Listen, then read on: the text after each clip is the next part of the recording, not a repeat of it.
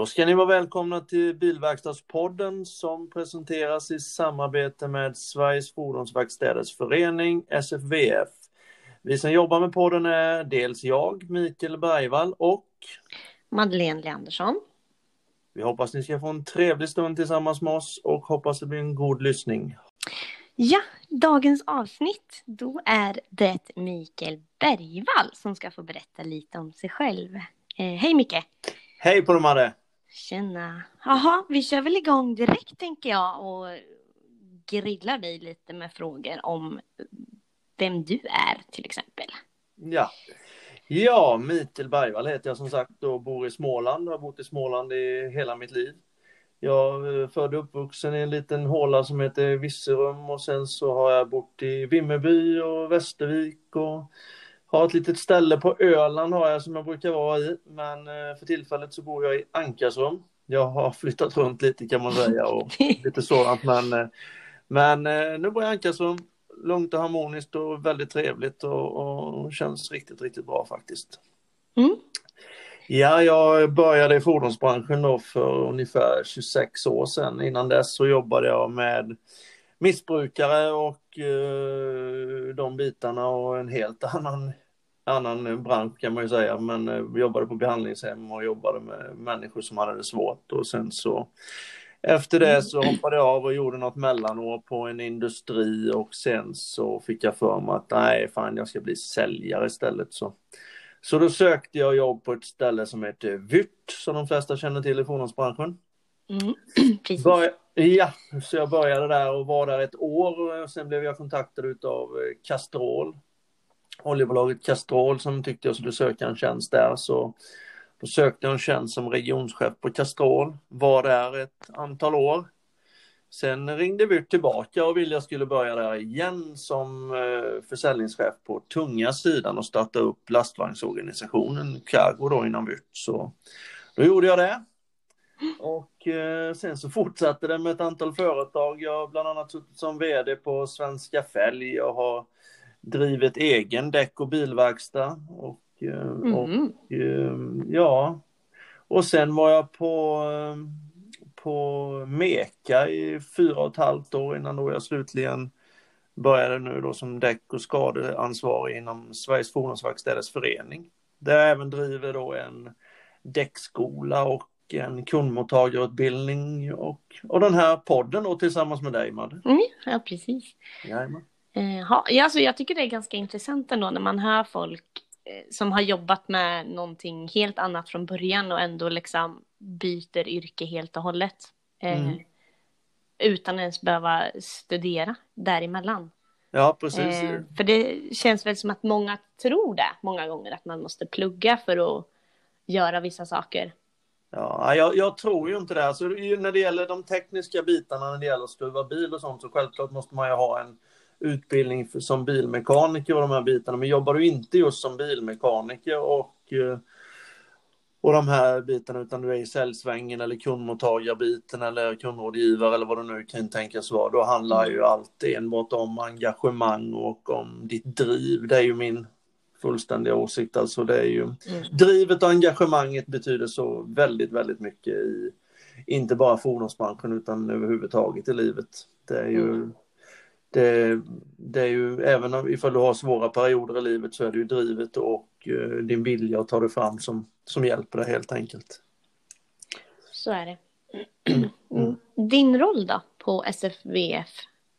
Ja, jag jobbar ju som sagt då som däck och skadeansvarig. Och när det gäller däcksidan så eh, kan man väl säga att jag sitter med i en däckgrupp och jobbar eh, med en skola då, en ny, precis dragit igång en däckskola då som för tillfället under coronatiden så jobbar vi då via Teams, alltså via nätet med den teoretiska biten på däckskolan. Mm. Och eh, därefter nu när corona förhoppningsvis släpper framåt hösten så kommer vi att vara på plats och köra de här utbildningarna. Och det finns ju både en eh, teoretisk del och sen finns det en praktisk del. Och den praktiska delen då är förlagd över eh, hela Sverige kan man ju säga. Vi har ställen klara nere i Ystad och vi har i Göteborg och Stockholm och Linköping och, Och sen har vi ju även börjat prata lite med dig om ni kan tänka er att ta emot och ha Precis. lite utbildningar uppe i... Var I Karlskoga. Karlskoga var det, Kristina. Karlskoga. Nej, så den utvecklas ju hela tiden och den är ju väldigt positivt mottagen. Mm. Kul. Detsamma, detsamma gäller ju då för kundmottagarbiten, för det är ju en del i däckskolan också som kundmottagarutbildningar. Där kör vi även både rena kundmottagarutbildningar och uh, kundmottagarutbildningar i, i samband med däckskolan. Då. Ja. Och uh, där är det väl mest uh, vad det är som man bör tänka på, vad det är som är viktigt när man hanterar kunder och uh, på vilket sätt man ska hantera kunder och när det gäller däcksidan så är det ju varför du ska jobba med däck och hur viktigt det är för en verkstad, bilverkstad att jobba och komplettera upp och även jobba med däcken som är väldigt, väldigt viktigt faktiskt. Mm. Precis.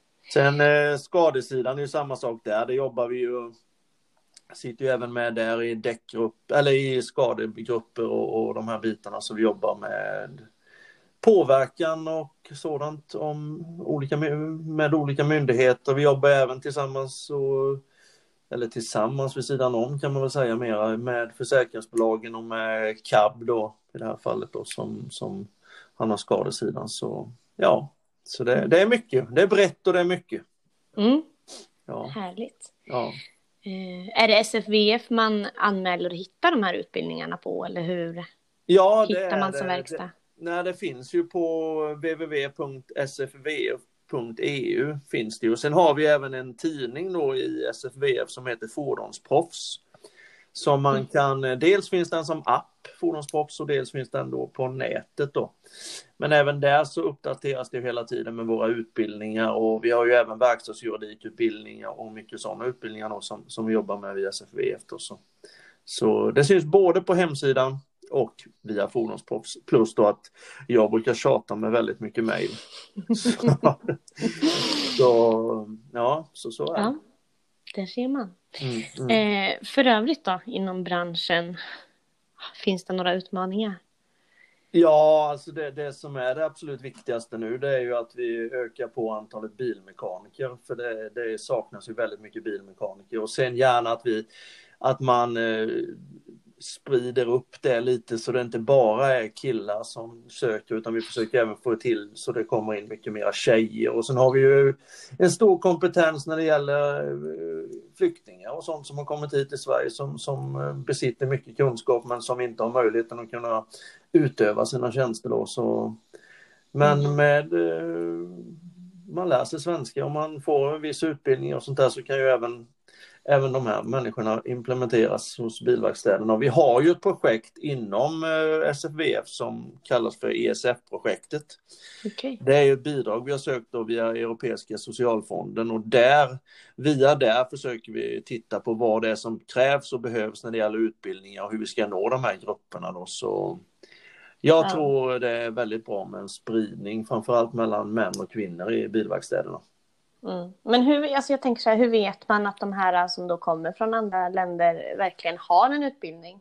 Nej, men alltså, man vet väl inte det, kan man ju inte, men man kan ju göra valideringstester på, på människorna, det vill säga att man, man via exempelvis ProMeister Academy går in och gör de här valideringstesterna där man ser och kan mäta kunskapsnivån då på inom vilka segment som man behöver utvecklas och inom vilka segment då som man är, som man är väldigt kunnig inom. Och sen så, så märks det ju, för kan man få ta emot då eh, människor oavsett om det är ensamkommande eller flyktingar eller vad det nu eller killar eller tjejer. Om man kan ta emot på en viss tid och ha praktik så märker man ju ganska snabbt och tydligt vad, vilka kunskapsnivåer personen i fråga besitter. Då.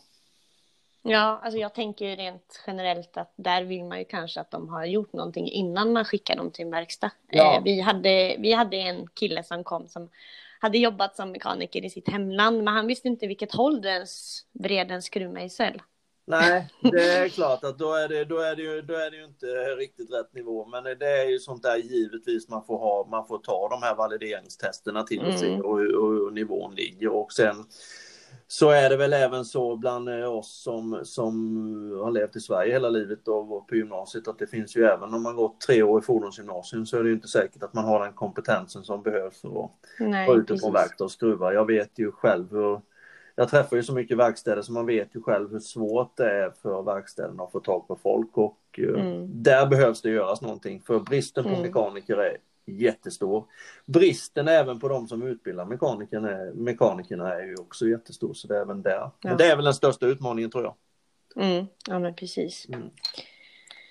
Yes, mm. men eh, ja. GBV då? GBV. Vad säger om det? Godkänd bilverkstad, det tror jag är ett mycket bra sätt för att kunna se vilka verkstäder det är som sköter verksamheten på ett seriöst sätt. Det är många som kan tycka att det är kostnader hit och kostnader dit, men alltså där får du ju verkligen ett intyg och där har du möjligheten att istället tjäna pengar på att du är en god mm. bilverkstad. När vi väl kommer igång med eh, marknadsföringen via medier och sånt här också för godkänd bilverkstad så tror jag att det är det är ett S att ha i rockärmen när man jobbar som bilverkstad, det är helt klart. Och framförallt så sållar man ju bort de här oseriösa verkstäderna. Vi har ju så fantastiskt många riktigt bra verkstäder i Sverige. Så... Mm. Och sen har vi ganska många onödiga verkstäder i Sverige som inte behövs, alltså de som inte håller samma seriositet som exempelvis de flesta av kedjeverkstäderna. Ja, men precis. Ja. Yes. Mm. Men du, kul att få höra lite ja. vad du gör. Alltså jag har ju pratat massvis med dig men aldrig...